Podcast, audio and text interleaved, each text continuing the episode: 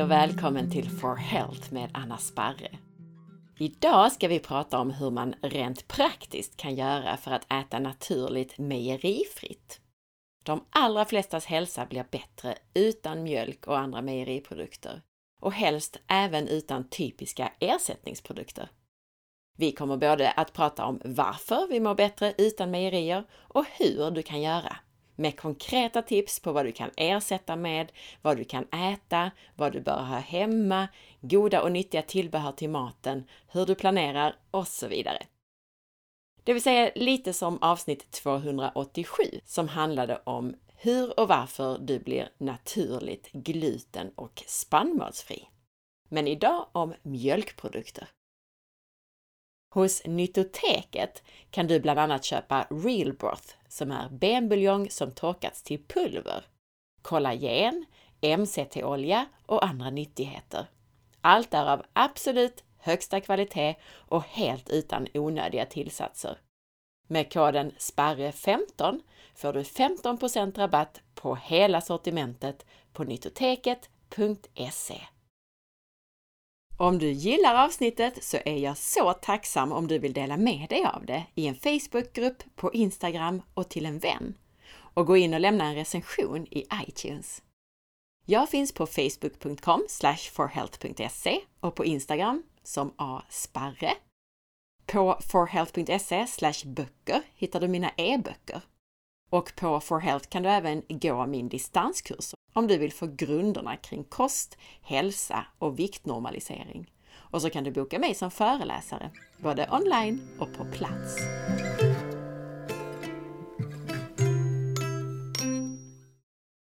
Varför strävar vi då efter att äta fritt från mejeriprodukter? Precis som med spannmål så har våra kroppar inte hunnit lära sig att ta hand om det. Vi har bara varit jordbrukare i ungefär 5000 år, vilket är ungefär 200 till 250 generationer.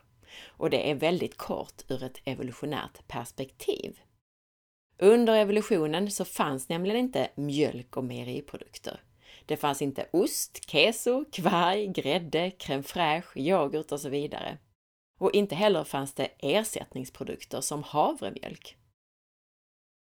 Mjölkprotein är, precis som gluten, svårt att bryta ner och kan därför förbli i något för stora klumpar, peptider, som immunförsvaret uppfattar som fiende och reagerar på med inflammation.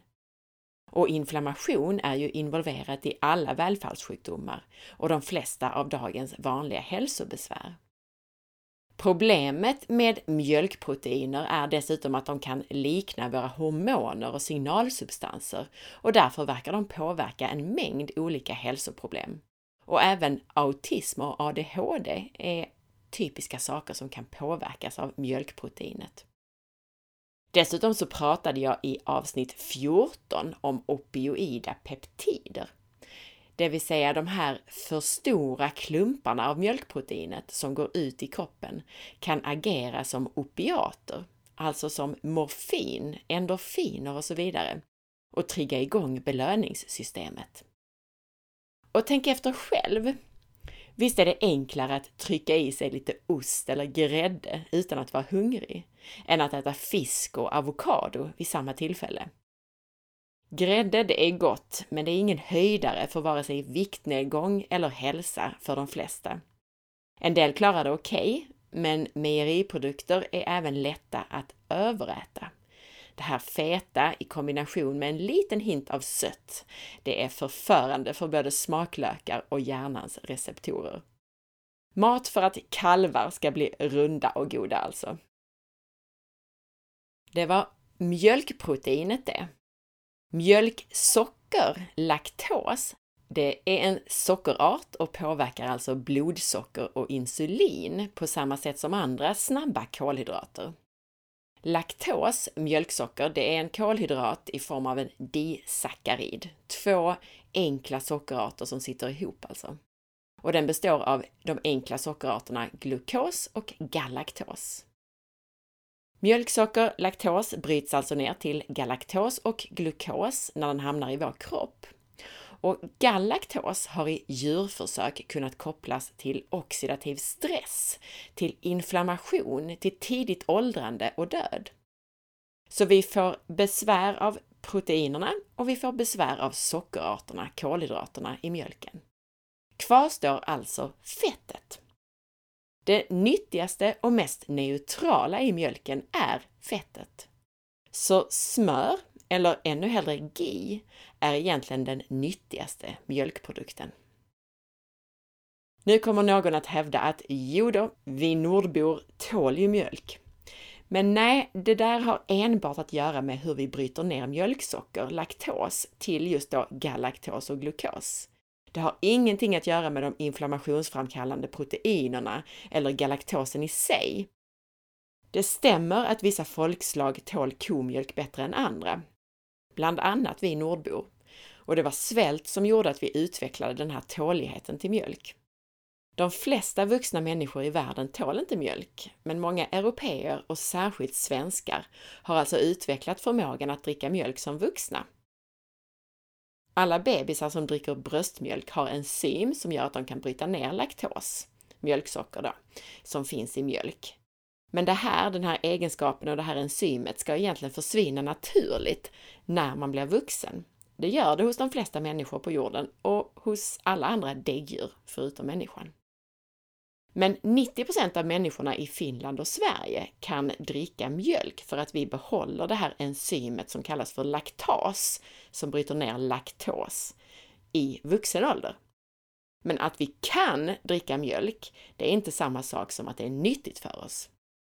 Och att välja laktosfri mjölk betyder ju bara att man har redan brutit ner laktos till sina beståndsdelar. Så ur de här perspektiven som jag pratar om nu gör det inte mjölken nyttigare att den är laktosfri. Men det här, den här förmågan att kunna dricka mjölk, det var troligen något väldigt positivt för de tidiga europeiska bönderna som gick från att vara jägare och samlare till jordbrukare för omkring 5000 upp till 10 000 år sedan. När de tidiga bönderna fick dåliga skördar så blev förmågan att kunna dricka mjölk livsviktig. När det inte fanns något annat att äta så kunde de som då kunde dricka mjölk fortfarande leva och få barn och kunde då föra vidare sina gener med den här möjligheten att bryta ner laktos till nästa generation. Lite kuriosa, men som sagt, vi har inte varit jordbrukare särskilt länge och vi har inte helt hunnit anpassa oss till de här nya livsmedlen, inklusive då spannmål och mejeriprodukter. Men om jag inte dricker mjölk, då blir jag väl benskör, eller? Studier visar att mjölkdrickare inte har något förbättrat skydd mot frakturer, men däremot löper större risk att dö i förtid jämfört med de som dricker lite eller ingen mjölk. Om vi tittar på studier som gjorts på mjölkdrickande i Sverige så har bland annat forskare vid Uppsala universitet och Karolinska studerat mjölkdrickande bland över 100 000 medelålders och äldre kvinnor och män. Och de har konstaterat att den som dricker mycket mjölk riskerar att dö i förtid. Enligt den här studien så var risken att dö en förtida död lägst hos kvinnor som inte drack mjölk alls eller drack högst ett glas per dag men åt frukt och grönsaker minst fem gånger per dag. Risken för att dö en förtida död var nästan tre gånger högre för kvinnor som drack minst tre glas mjölk per dag. Och det är känt sedan länge att i Sverige och Finland, där man dricker mer mjölk än i alla andra länder i världen, där har vi högre frekvens av benskörhet än i andra länder. Nej, det här med att man måste dricka mjölk för att motverka benskörhet, det är en myt.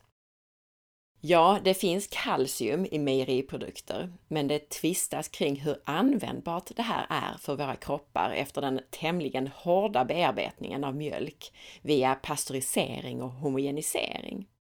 Aminosyrorna, alltså proteinerna, förändras, goda bakterier dör och fetterna förändras.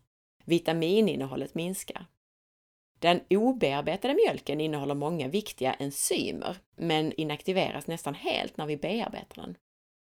Mjölk innehåller visserligen mycket kalcium, men jag har också fått lära mig att det är en dålig kalciumkälla, särskilt för vuxna, eftersom vi vid ungefär sju års ålder tappar det enzym som kan utvinna kalcium ur kalciumfosfat i mjölken. Och dessutom, som jag sa, så finns det andra hälsonackdelar såsom svårigheter att bryta ner mjölkproteinet och eventuellt bidragande till inflammation. Det stämmer att kalcium behövs för skelettet, men det finns massor med kalcium i grönsaker, såsom i broccoli och annan kål. Det finns i bladgrönsaker som spenat och rucola. Det finns i örter, det finns i fisk, ägg, nötter och fröer. Djur med kraftig benstomme, full med kalcium, som till exempel kor och hästar, de dricker inte mjölk, de äter ju gräs, eller hur? Det är inte heller brist på kalcium som vanligen är orsaken eller flaskhalsen när det gäller benskörhet, utan det kan vara saker som brist på vitamin K2, vitamin D3, magnesium och en del andra mineraler. De är oftare viktigare faktorer. Och det här kan du lära dig mer om i podcastavsnitt 106, där jag pratar om benskörhet just.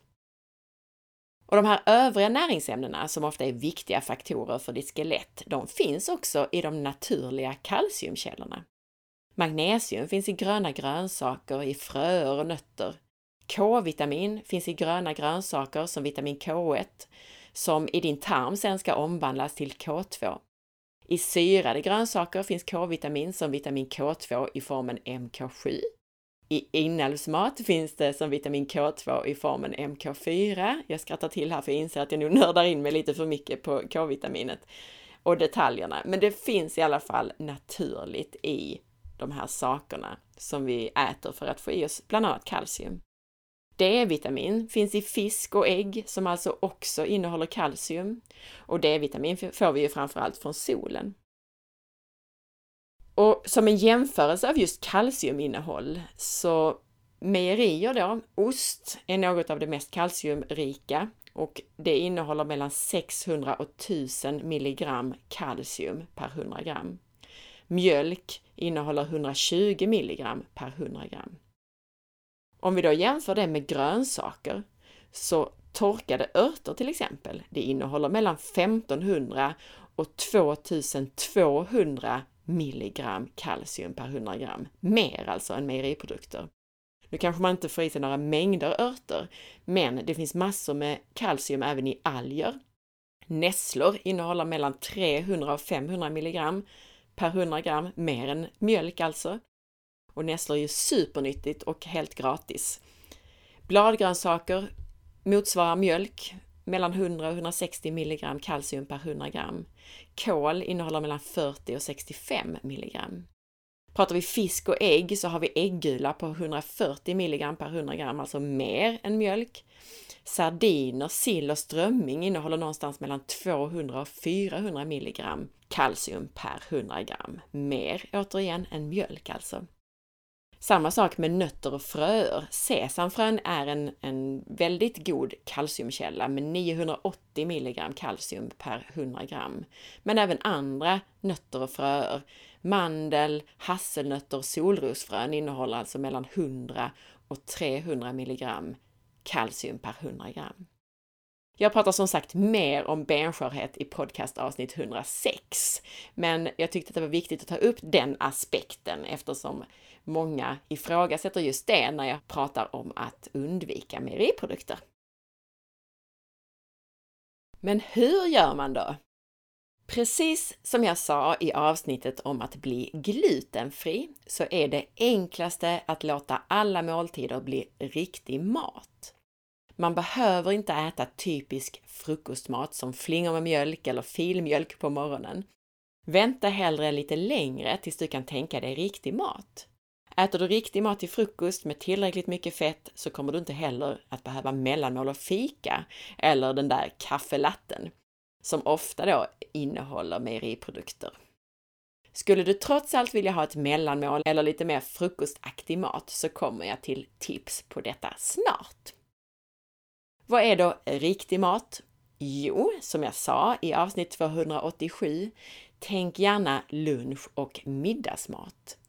Den kan vara lagad eller kall, men jag brukar säga som riktlinje att en måltid ska bestå av fett, protein och kolhydrater i form av mycket grönsaker. Så gör en stor sallad eller tillaga grönsaker på plåt i ugnen och komplettera det här till exempel med lite animaliskt protein från frigående djur och med olika fettkällor som avokado, olivolja, ghee, kokosgrädde eller liknande. Och använd då gärna lite matigare grönsaker. Alla kolgrönsaker, zucchini, aubergine, lök, bladgrönsaker och så vidare. Och mycket av det här går att använda både som råkost och tillagat. Som råkost kan man till exempel marinera hyvlad zucchini eller bitar av broccoli i vinäger, salt och olivolja i en liten stund bara, så mjuknar de och blir väldigt goda även utan att tillaga dem. När det gäller fettkällorna så är det många som åker dit på just fettet. Antingen för att man glömmer det eller för att man fastnat i mejeriträsket och har gräddsåser och crème fraîche till allting. Som jag sa, använd mejerifria fettkällor som avokado, olivolja, kokosgrädde eller liknande. Och jag kommer snart till tips på hur du kan variera de här. Du kan även använda ghee eller klarat smör och det här kan du antingen köpa eller göra själv. Ghee och klarat smör är alltså smör där du enbart har själva smörfettet kvar. Du kan söka på ghee i sökrutan på forhealth.se så står där hur man gör. Men förenklat så kan man säga att man låter smör sjuda eller småkoka så att vätskan försvinner och proteiner lägger sig dels på ytan och dels som ett bottenskikt så att du kan ta bort de här, eh, filtrera bort dem. Och då är det bara det nyttigare smörfettet som vi har kvar. Känner du att du inte är redo att helt ta bort mejeriprodukterna ännu? Då kan det vara helt okej okay att bara minska ner ordentligt på dem för dig som inte lider av autoimmuna sjukdomar och andra inflammatoriska problem. Alltså gör du det så bör du ta bort mejeriprodukter helt. Men du som inte är helt redo att göra det här, du kan tänka så här istället. Försök att så långt som möjligt hålla dig till smör och ghee som enda mejeriprodukter. Gör kryddsmör, vitlökssmör och stek i smör. Använd mejeriprodukterna för att förgylla maten vid utvalda tillfällen och välj då bara fullfeta produkter. Använd vatten som måltidsdryck, inte mjölk. Tänk dig att du ska äta alla mejeriprodukter med kniv och gaffel. Du ska inte dricka dem och inte sleva i dig dem med sked, utan du har dem till måltiden bara, för att förgylla den som sagt. Använd inga smaksatta mjölkprodukter, för de är i stort sett alltid sockrade, såsom jordgubbsyoghurt. Och läs alltid innehållsförteckningen så du vet vad du faktiskt får i dig. Och byt gärna yoghurt mot turkisk eller rysk yoghurt. Ju fetare, desto bättre. Som sagt, mejerifettet är det mest neutrala. Det är mjölkproteiner och mjölksocker du i huvudsak vill undvika. Ju fetare, desto mindre andel socker och protein i förhållande till fett. Och desto mindre mängd, mindre volym av mejeriprodukterna kommer du att äta för att uppleva samma mättnad. Så på samma sätt, byt filmjölk mot gräddfil, byt mjölk i maten mot fullfett grädde och så vidare. Välj alltid det fetaste alternativet. För kom ihåg, som sagt, fettet i mejerier är det som är nyttigast. Och väljer du en fetare sort äter du mindre mängd och får i dig mindre skadliga mjölkproteiner och mindre mjölksocker. Så som sagt, Första steget är att hoppa över typisk frukostmat och mellanmålsmat och istället försöka äta riktig mat så ofta som möjligt. I nästa steg kan du använda dina vanliga middagsrätter och ersätta mejeriprodukterna med andra fettkällor. I väldigt många fall går det till exempel utmärkt att ersätta grädde i maten med kokosgrädde. Uppvärmd kokosgrädde smakar inte så mycket kokos och jag vet de som till och med lagar korv stroganoff på kokosgrädde istället för grädde. Nu rekommenderar jag inte just korv kanske, eftersom det oftast är väldigt processad mat. Men du förstår kanske vad jag menar. Vill du behålla smöret som enda mejeriprodukt så kan du gärna göra vitlökssmör till köttbiten istället för en gräddsås. Du kan göra smält eller brynt smör till fisken. Och istället för att ha en klick crème fraîche till maten, så vispa ihop en majonnäs eller mosa ihop avokado med salt och kryddor och eventuellt en skvätt olivolja. Använd mer olivolja på grönsakerna. Glöm då inte att salta, alltså smör, när, använder man smör till exempel, så är ju det redan lite salt i regel, medan olivolja är osaltat. Så småningom så kanske du börjar hitta helt andra rätter som inte alls utgår ifrån gräddsåser och liknande. Man kan då till exempel göra grytor med kokosmjölk eller kokosolja. Man kan ha rikligt med olivolja på grönsakerna och man kan ha avokado som tillbehör och oliver i salladen. Måste du, inom citationstecken, dricka kaffe så drick det svart. Eller testa att ha i en skvätt kokosgrädde eller kokosolja. Det är många som gör så nämligen. Tycker du inte att det funkar, så ersätt åtminstone mjölken med en liten skvätt vispgrädde så att du inte får i dig så stor volym mejeriprodukter. Jag rekommenderar inte köpta ersättningsprodukter såsom mandelmjölk. Ofta innehåller de här 2% mandel. Japp, 2% De innehåller vegetabiliska oljor, stabiliseringsmedel och ibland också socker hur du enkelt gör egen mandelmjölk som är nyttigt, eller egen havremjölk, det hittar du om du använder sökrutan på forhealth.se. Om vi kommer in på lite mer specifika recept eller inspiration så kan man bland annat göra de sakerna som jag tipsar om i podcast avsnitt 43, nämligen örtsaltat avokadomos, guacamole, röd pesto, grön pesto, pesto gjord på MCT-olja, tapenad, marinad baserad på kokosolja, hemgjord snabbmajonnäs, snabbmajonnäs baserad på kokosolja, aioli, kokos och avokadoröra och så vidare. Några enkla saker som jag personligen ofta använder, det är att jag tar en mogen och mjuk avokado och mosar den med gaffel tillsammans med örtsalt. Superenkelt och gott! Går att variera med andra kryddor såklart, med vitlök med mera. Mosa till exempel den här avokadon med hackad lök och hackade soltorkade tomater istället för med örtsalt. Vill du att det ska bli ännu fetare och lite mer såsigt så tillsätt även lite olivolja i ditt avokadomos. Ibland så mixar jag ihop kikärtor med olivolja och kryddning till olika former av hummus. Jag groddar kikärtor, linser och mungbönor och mixar ihop de här med kokosolja och kryddor. Jag har ofta en sallad som ett standardtillbehör som innehåller både oliver, avokado och olivolja. Min hemgjorda snabbmajonnäs, den finns på forhealth.se och jag har även berättat hur du gör den i ett av de första podcastavsnitten. Men väldigt kort så behöver du ett ägg, rumstempererat brukar vara nyckeln till framgång, Skillnaden i det här receptet jämfört med andra, det är att hela ägget inklusive vitan används för att det ska vara så snabbt och lätt som möjligt. Du behöver 2 deciliter olja och du kan använda rapsolja som man brukar göra i majonnäs, men jag rekommenderar att du blandar MCT-olja med lite olivolja för en nyttigare majonnäs. Du behöver en tesked senap. Nyttigast blir det med dijonsenap. Men gillar du köpmajonnäs som har lite socker i sig så kan du använda en sötare senap.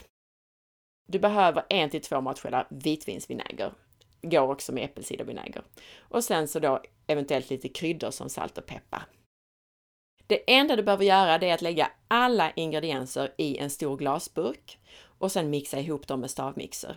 Tänk på att ingredienserna bör vara av samma temperatur, särskilt oljan och ägget om de då är rumstempererade till exempel.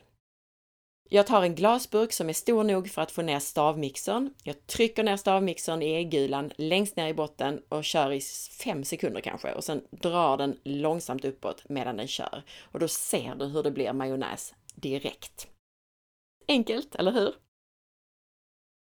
Denna majonnäs kan du sedan smaksätta med olika kryddor eller varför inte göra aioli med hjälp av vitlök. Tillsätt färska örter och gör en örtmajonnäs. Istället för att göra hummus så kan du använda gröna ärtor. Du behöver då 300 gram gröna ärtor, alltså vanliga sådana här frysta ärtor, men tina dem först. Du behöver två vitlöksklyftor, en ekologisk citron, två matskedar olja, salt och peppar. Pressa gärna vitlöksklyftan först och så riv skalet från citronen. Det är skalet du ska använda och så en liten skvätt pressad citron om du vill. Och mixa sedan ihop alla ingredienser i mixer eller med stavmixer. Och så smakar du av det här med salt och peppar. Klart! Förutom detta kan du också göra en underbart god dipp baserad på nötter. Du behöver då 2 deciliter nötter. I originalreceptet som jag har fått av mina vänner här ute på Österlen så används rostade och saltade jordnötter. Men eftersom de här bereds i en dålig olja så rekommenderar jag naturella nötter. Du kan fortfarande använda jordnötter eller så kan du använda cashewnötter. Då blir det här godast. Men det går ju att använda andra nötter såklart och det går att använda ekologiskt jordnötssmör eller hemgjort nötsmör om du föredrar det. Och det finns recept på hemgjort nötsmör på forhealth.se också.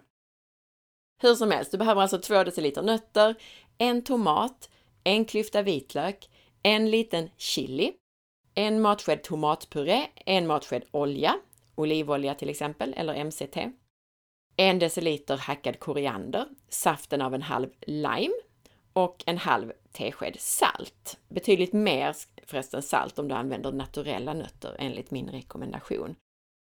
Och sen mixar du ihop allt detta i en mixer eller matberedare och smakar av så att den är lagom salt. Klart och supergott, till exempel att dippa grönsaksstavar i. Och det här receptet, om du inte hängde med, det finns på forhealth.se också. Som sagt, där finns en sökruta. Så bara sök på där så hittar du det. Väljer du en middag med lite lägre fettinnehåll så kan du avrunda med mina For Health Ultimate Choco Punch som jag lämnat recept på i tidigare avsnitt och som du också hittar på forhealth.se. Och det är absolut ingen nackdel att dela upp måltiderna så att du inte alltid har både fettet, proteinet och grönsakerna i samma måltid.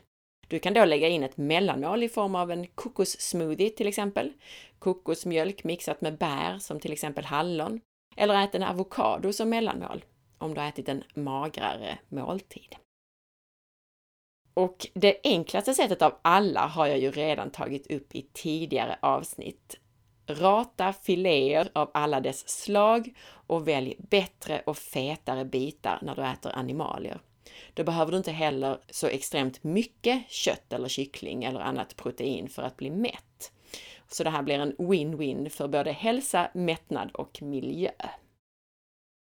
Och som jag utlovade tidigare i avsnittet och som jag också tog upp i avsnitt 287 om du inte vill ha middagsmat till frukost så kan du till exempel äta ägg.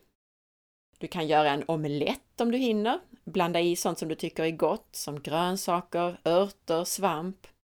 Och ett ännu snabbare alternativ det är att i förväg koka ägg som du har färdiga i kylen.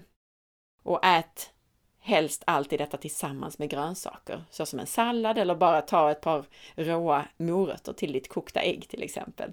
Och kanske en klick majonnäs eller något annat som du tycker är gott.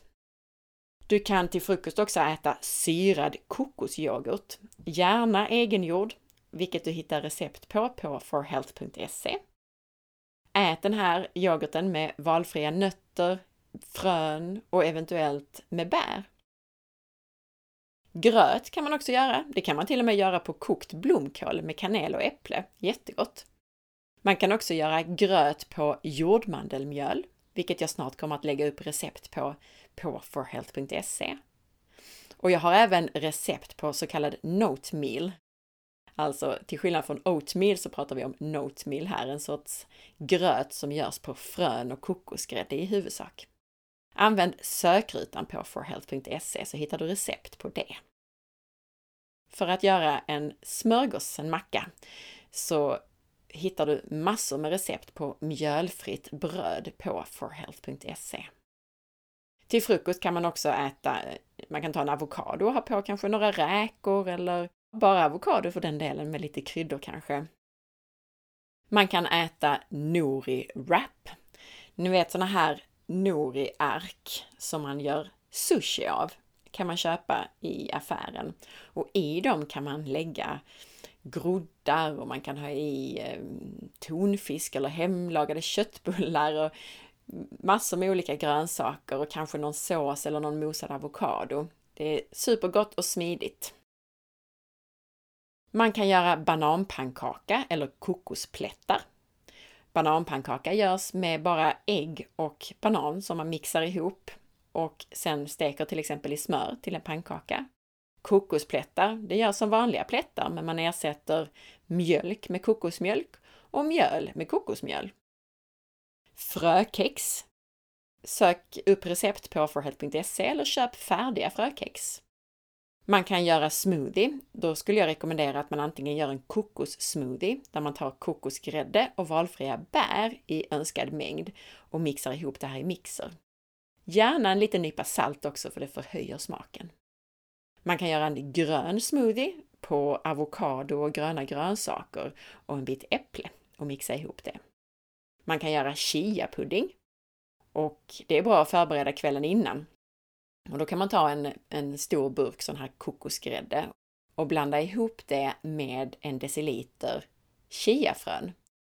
Och sen kan man också smaksätta med en nypa salt, lite kanel eller kardemumma om man vill det. Om man bara blandar ihop det här och låter det stå så är chiafrön, precis som linfrön, gelbildande så det här blir som en pudding av det här. Och det kan man äta sen med bär till exempel. Supergott! Och jag nämnde det här med mellanmål. Om du känner att du behöver mellanmål så har du antagligen ätit för lite riktig mat till måltiden innan. Eller för lite fett. Men oavsett så kan det vara bra att ha mellanmål till hands.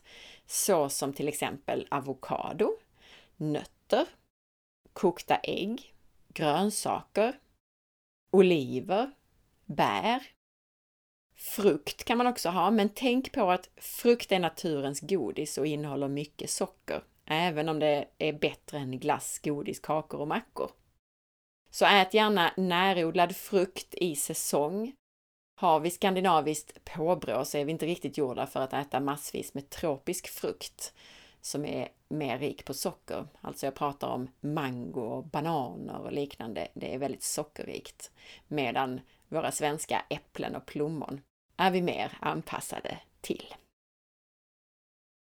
Dessutom så har jag massvis med mejerifria recept på alla sorters onyttigheter på forhealth.se. Nyttiga onyttigheter brukar jag kalla det. Använd kategorin recept eller sökrutan på forhealth.se. Saker som kan vara bra att ha hemma när man äter en naturligt mejerifri kost är bland annat skafferivaror då som ekologisk kokosolja och kokosgrädde, nötter, linfrön, solrosfrön och pumpakärnor. Man kan ha mörk choklad och då rekommenderar jag att man har minst 85 till 90% kakaoinnehåll eller chokladinnehåll.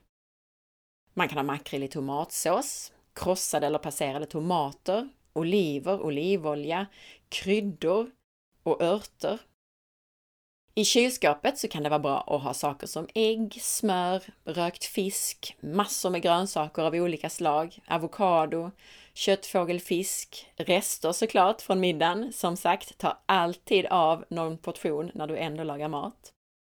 I frysen bör du ha mycket grönsaker som fryst spenat, broccoli, blomkål till exempel. Köttfågel, fisk från frigående djur och vilt är jättebra att frysa in. Jag har ju personligen också alltid lever från bra djur i frysen. Och lever, det kan du lyssna mer om i avsnitt 158. Jag tycker också att man ska ha bär i frysen och återigen rester. Frys alltid in någon portion när du ändå lagar mat, så har du enkel bra mat att ta fram.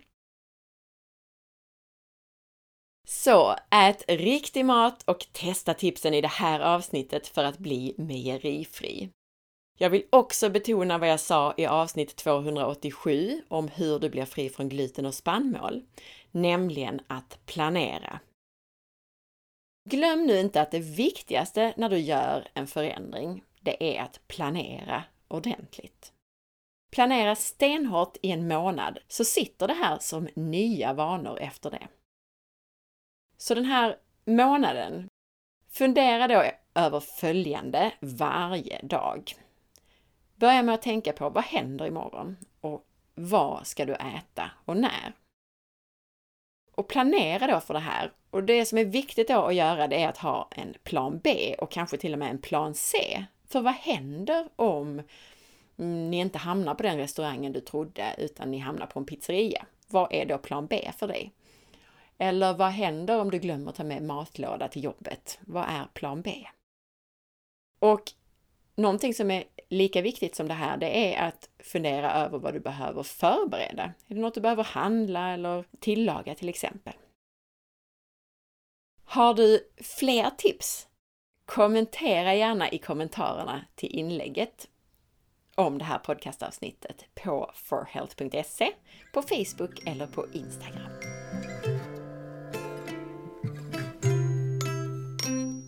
Tack för att du lyssnade! Jag hoppas att du gillade avsnittet.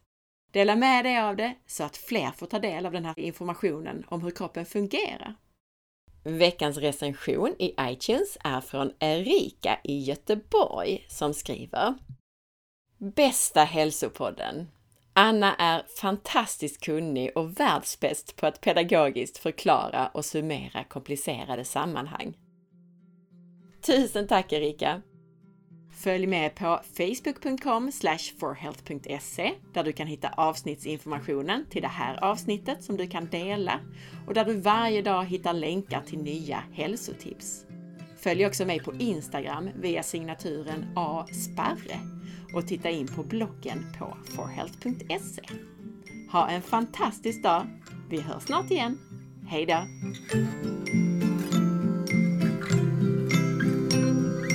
thank